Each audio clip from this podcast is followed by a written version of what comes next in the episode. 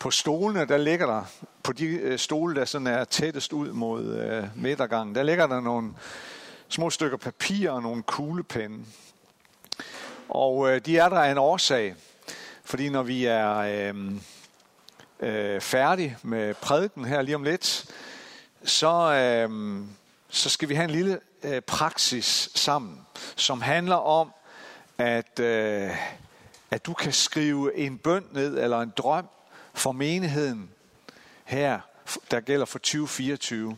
Og jeg skal nok lige sige noget mere om det øh, til sidst øh, i prædiken her. Men øh, nu kan du sådan lige sidde og tænke over det. Hvad er det for en bøn, du bærer på? En drøm, en længsel, du bærer på for menigheden og for fællesskabet her i det år, vi har trådt ind i. Og øh, de fire søndage, der er her i, øh, i januar måned, i årets første måned, vil danne rammen om en, en, en lille kort prædikenserie, som vi kalder Ny Vin. Ny Vin. Og øh, bagtæppet for, for det her tema, det er jo selvfølgelig, at vi står med et helt nyt og friskt øh, og ukendt år foran os. Og samtidig så har vi forladt et 2023, som vi jo ellers lige havde vendet os til. Sådan er det med årene. Øh, og det går hurtigere, jo ældre man bliver. Ligesom man har vendt sig til det, så skal man ud af det igen. Og, øh, og det at stå på tærsklen mellem et gammelt år og et nyt år, det er bare specielt. Det er det altid. Ikke sådan fysisk eller håndgribeligt. Der er jo ikke noget. Det er jo bare, det er jo bare at gå fra en dag til en anden, øh, sådan som vi øh, gør hver eneste døgn. Og det om, om det er den 31. december eller 1. januar, det ændrer ikke så, så forfærdeligt meget sådan rent fysisk for os. Men det er mere følelsesmæssigt selvfølgelig, mentalt og psykologisk.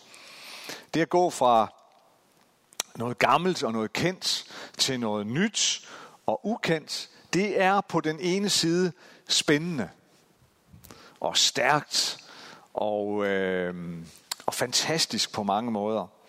Men på den anden side, så er det også udfordrende. Og det kan være svært, og det kan være sårbart.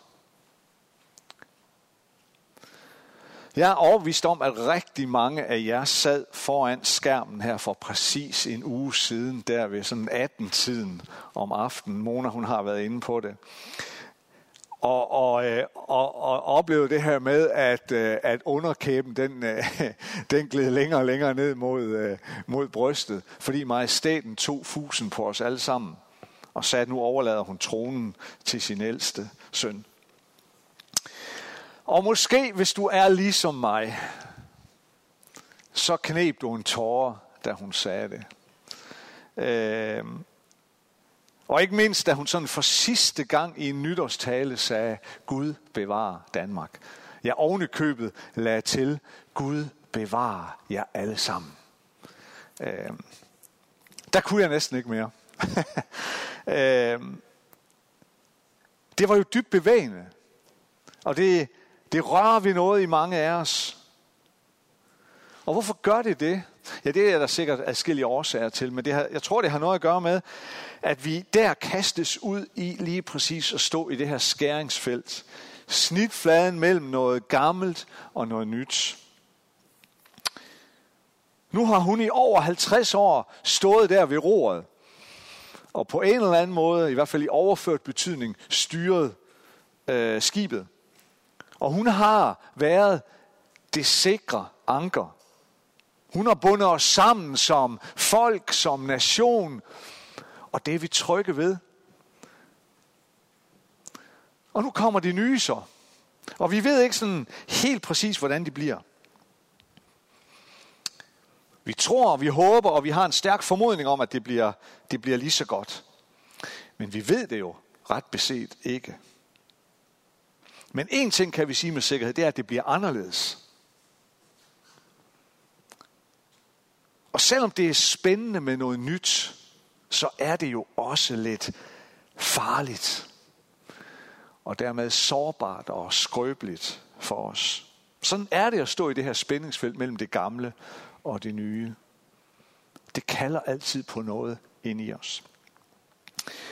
Og øhm, titlen Ny vin, det er jo også med baggrund i det, som Jesus selv siger, når han i tale sætter det her med at være i et skæringsfelt mellem det gamle og det nye, så bruger han det her billede, hvor han siger, at man, man tager ikke en ny, ung vin, som er, som er kraftig og, og voldsom i udviklingsfasen, og så hælder den på en gammel øh, vinsæk. Som, det var jo det sted, man sådan opbevarede vin på den tid og i den kultur. Det gør man ikke, siger Jesus, fordi så ødelægger man. Øh, og, det, og det vidste øh, man på den tid, hvis man havde lidt med, med vindyrkning at gøre. Så ødelægger man både vinsækken og den unge vin.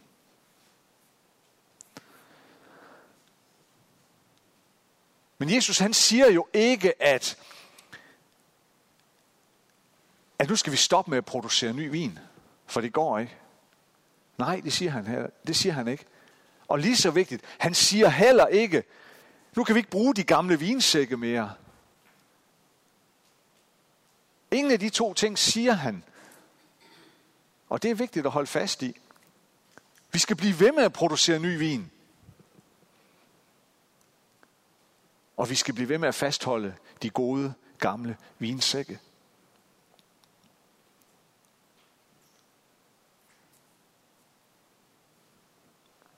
Og så bruger han også et andet billede til at illustrere det samme. At hvis man har fået et hul på et stykke af sit øh, tøj, øh, sikkert øh, et gammelt stykke tøj, en, han, han taler om en kappe, øh, et, et stykke vel tilpasset tøj, som man holder meget af, så sætter man en lap på det hul, der er kommet. Men Jesus siger, man må ikke tage, man må ikke tage en lap fra et, øh, et nyt stykke stof, som aldrig har været vasket, og derfor endnu ikke er krympet. Man venter til det er krympet. Man venter til det har fået den rette behandling, inden man sætter det på det gamle stykke stof. Ellers så vil det bare rive det gamle tøj i stykker og gøre situationen endnu værre end blot det her lille hul, som det startede med. Hvordan har du det med at være i det her skæringsfelt mellem det gamle og det nye? Hvad gør det ved dig? Hvis jeg nu tog mikrofonen rundt, så vil der komme forskellige svar. Selvfølgelig vil der det. Vi kan, have det. vi kan have det forskelligt med det. Vi har det. Vi er vidt forskellige også på det område. Det kan tage forskellige udtryk. Der er nogle mennesker, der er vildt optaget af det nye. Alt det nye, det er det bedste. Når der er noget nyt, så må jeg bare have det.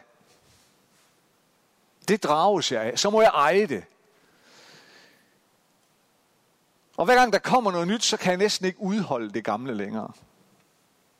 Så er det gamle blevet værdiløst i mine øjne. Det nyeste tøj, det nyeste iPhone eller, eller mobiltelefon i det hele taget, eller det nye bil, eller øh, der kan være så mange ting.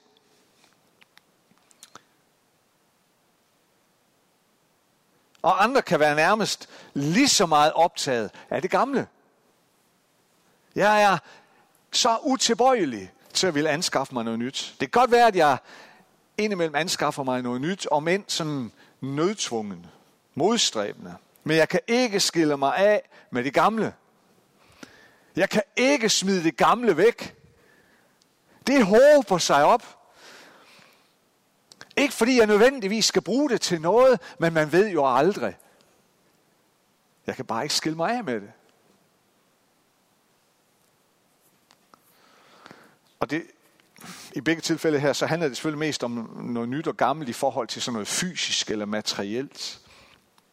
Men alligevel så siger det måske noget om det her med at være i det her spændingsfelt mellem, mellem det gamle og det nye, og sådan i bredere forstand. Så hvad taler Jesus egentlig om, når han taler om den nye, unge vin på de gamle vinsække? Hvad taler han egentlig om, når han taler om det her nye stykke ukrympet stof på den gamle kappe? Eller den gamle jakke? Ja, jeg tror dybest set, at han taler om sig selv.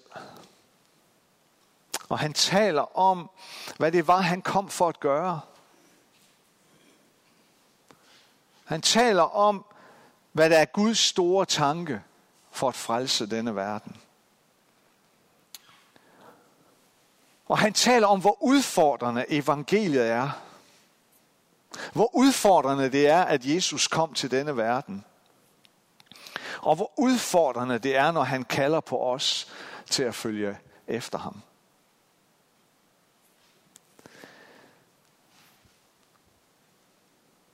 Vi har sådan et udtryk, der hedder at springe over, hvor gæret er lavest.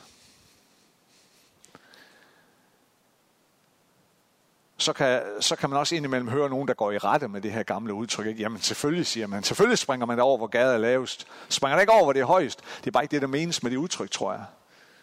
Når man siger det her med, fordi vi bruger det sådan en, en lidt negativ øh, setting, ikke? altså det her med at springe over, hvor gæret er lavest. Det, der ligger i det, fornemmer jeg, det er, at nogle gange, så går vi en lang, lang, lang, lang omvej for at finde der, hvor gæret er lavest måske og bruger måske endda endnu flere ressourcer på at finde det laveste sted. Jeg tror mere, det er det, der ligger i det.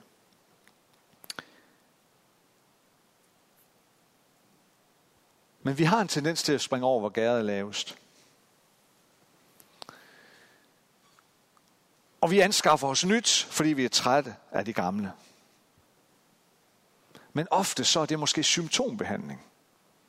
For vi kommer ikke ned til det, der kan være årsagen til, at vi ofte kører træt i noget, når der er gået noget tid. Vi overspringer, eller vi går udenom ved at anskaffe os noget nyt.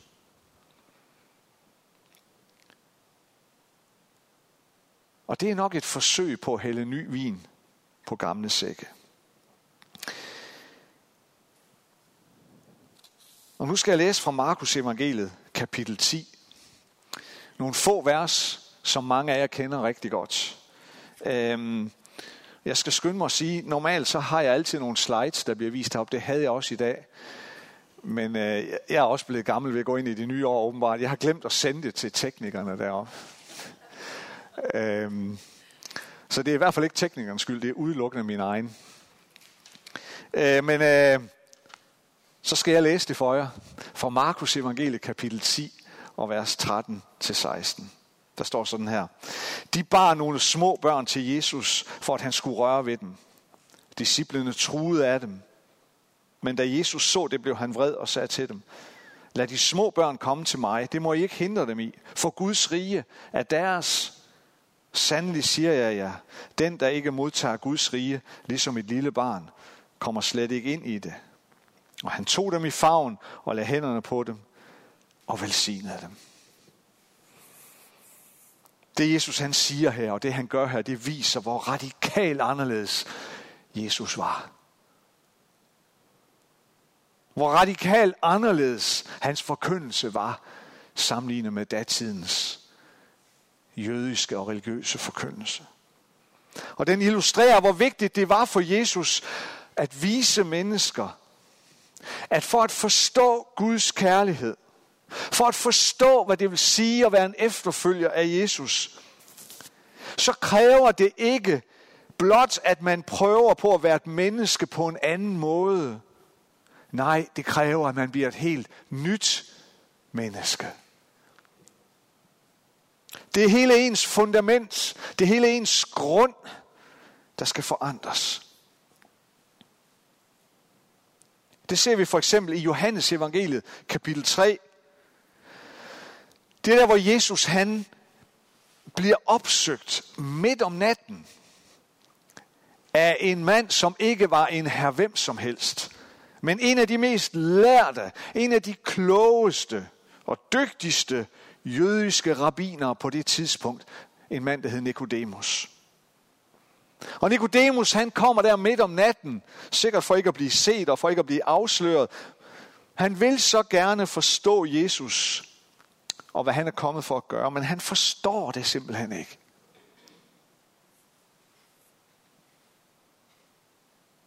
Og Jesus han forklarer tålmodigt. Prøv at høre her, Nikodemus. For at du overhovedet kan gribe det her, så må du blive født på ny. Du må simpelthen få et helt nyt liv ved Helligånden. Det, der er nødvendigt, det er, at det gamle i dig, alt det gamle i dig, må dø. Og du må lade Helligånden føde dig på ny. Du prøver at hælde den nye vin ned i den gamle vinsæk, Nikodemus. Men det går ikke. Den holder ikke. Det er hele vinsækken, der må fornyes os.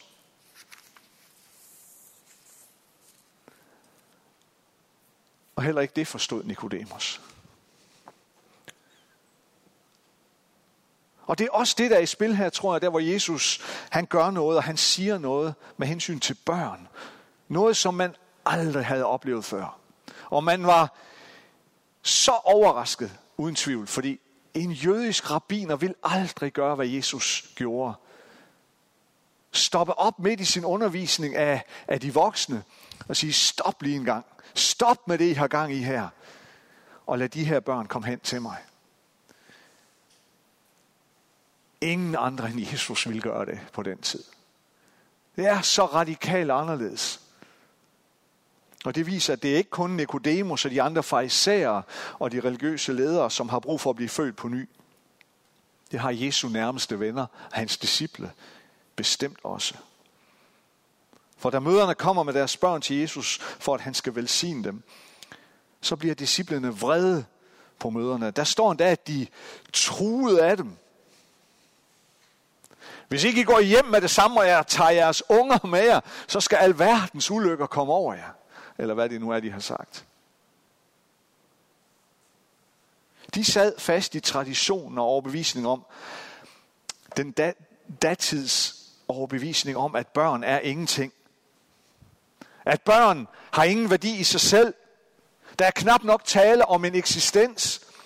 Børn må bare vente på, at de bliver så gamle, at man kan tale om at referere til dem som rigtige mennesker. Set for os i dag kan vi sige, det er jo skrækkeligt. Men sådan var det. Men Jesus bliver så vred på dem. Og på en måde så siger han til dem, prøv at høre her, I bliver nødt til at stoppe op og finde ud af, hvad I vil med jeres liv. Hvis I på den ene side siger, at I vil følge efter mig, men I, I, I på den anden side bliver ved med at agere, som I altid har gjort, så er det bare et forsøg på at hælde ny vin på gamle sække, og det går ikke. Jeg ønsker langt mere af jer. De levede stadigvæk ud fra den gamle og gængse tradition, som sagde, at, at, at Guds rige og adgang til Guds rige, den får man først, når man har gjort sig fortjent til den. Den får man først, når man har vist sig værdig til at få den. Det handler om menneskelig fortjeneste. Det var det, disciplene sad fast i. Men så siger Jesus det, som for den tid, deres, den tid, den tids kultur, den samtid, var fuldstændig vanvittigt. Nemlig at Guds rige, det tilhører allerede børnene. De har allerede fået det. De er der allerede. Fuldstændig mindblowing for en jøde på den tid. Hvordan kan et lille, ja måske næsten nyfødt barn have gjort sig fortjent til at arve Guds rige? Hvad kan et barn der har gjort eller præsteret for at gøre det? Og svaret er naturligvis ingenting. Det kan, et, det kan det naturligvis ikke have gjort. Men det skal det heller ikke. For det tilhører det allerede. Barnet tilhører allerede Guds rige. Simpelthen ved at være et barn. Simpelthen ved, at barnet allerede er en arving. Ikke ved fortjeneste, men ved arv.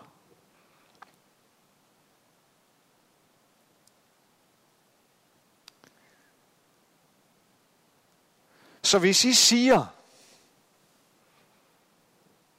var nok det, som Jesus han var inde på her. Hvis I siger, at I vil følge efter mig, så vil jeg sende jer ud for at forkynde om det rige, men hvad vil I sige om det? Hvad vil I sige om det rige, hvis jeg sender jer ud? At man skal gøre sig fortjent til det, sådan som I altid har troet, og som I, som I er blevet oplært i det. Glem det.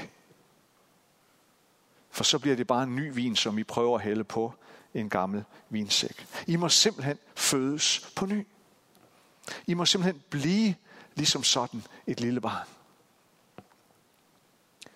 I må blive ligesom sådan et lille barn, nyfødt, hjælpeløs, totalt afhængig af sin far. Totalt afhængig af sin himmelske far. Det er vejen. Det er den eneste vej.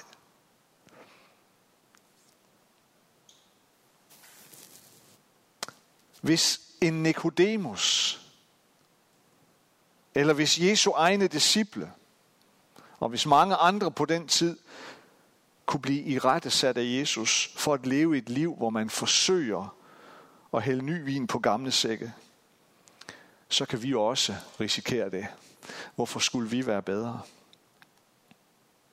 Så på hvilke områder i mit liv forsøger jeg blot at hælde ny vin på gamle vinsække? På hvilke områder gør du det? Er der områder i dit liv, hvor du ikke har ment, at et helt nyt liv var nødvendigt? Er der områder i dit liv, hvor du har mener, at du kan nøjes med at tage den nye vin, men tro, at den gamle vinsæk stadigvæk kan holde? Er der områder i dit og mit liv, hvor vi ikke har ment, at omvendelse har været nødvendig? Er der noget af det, vi har brug for at genoverveje, her hvor vi står på en af de allerførste dage i et helt nyt år? Her i 2024, så kommer vi til at sætte rigtig meget fokus på det her med at være en menighed, der altid ønsker at give, ting, give tingene videre. At vi ønsker at formidle det videre til hinanden på tværs af generationer. Vi kommer til at sætte rigtig meget fokus på, at vi er og vi ønsker at vedblive at være, og vi ønsker at styrke os i at være en generation eller en menighed, der rummer alle generationer. At vi er en menighed, der hele tiden vil være i det her spændingsfelt mellem ny vin, ny, stærk, kraftig og vigtig vin, men samtidig også være nogle gamle, velprøvede og erfarne vinsække. Det ønsker vi at være. Og det er udfordrende. Og det er noget, vi alle sammen må tage ansvar for. Det er et ansvar, vi alle sammen bærer på. Fra den yngste til den ældste. At være sådan et fællesskab. Og vedblive at være et fællesskab. Og se styrken i at være sådan et fællesskab. Det er udfordrende. Det er svært, og det er krævende. Ligesom det er at være i det her spændingsfelt mellem gammelt og nyt. Men det er vigtigt. Og vi tror, det er Guds kald til os som fællesskab. Og derfor så kommer vi til at sætte rigtig meget fokus på det i det år, vi nu er trådt ind i. Jeg har bare lyst til at starte det her nye år med også at betone det ansvar, vi bærer på.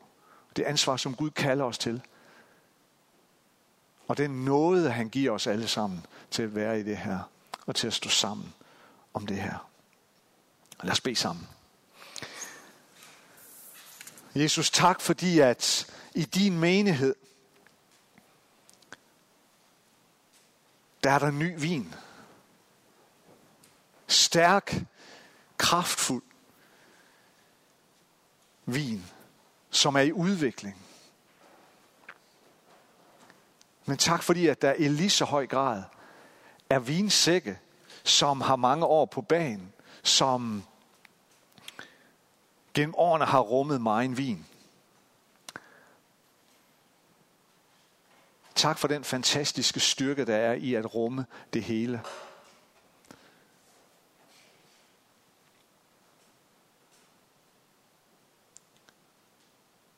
Men Men Jesus, tak fordi du også kalder os til at, at tage mod en gennemgribende fornyelse i vores liv. At uanset om man har mange år på banen, eller få år,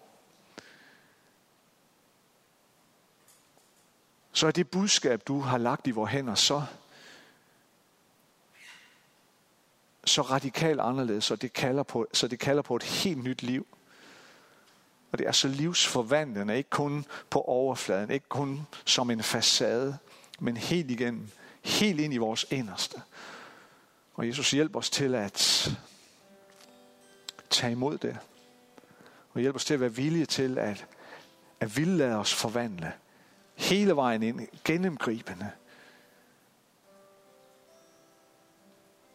Jesus, du som revolutionerede din samtid ved at sige ting om børn, som var rystende for mennesker dengang. Lige så vel kan du pege på ting i vores liv, som ryster os, fordi vi måske er gået udenom det, eller ikke har ville erkende det, eller ikke ved det simpelthen. Men tak, fordi du altid gør det med masser af noget og barmhjertighed og kærlighed. Så Jesus, vi beder om nu her ved starten af det her nye år, at vi må både individuelt, men også, i, også sammen i fællesskab, må være villige til at ville hele tiden stå i det her spænding mellem det gamle og det nye. Og altid se hen på dig, Jesus, og spørge dig, hvad du vil, at vi skal gøre. Hvilken vej du vil, at vi skal gå. Og at vi må være villige til at lade dig forvandle os og forny os. Uanset hvor vi er henne på den her vandring. I Jesu navn. Amen.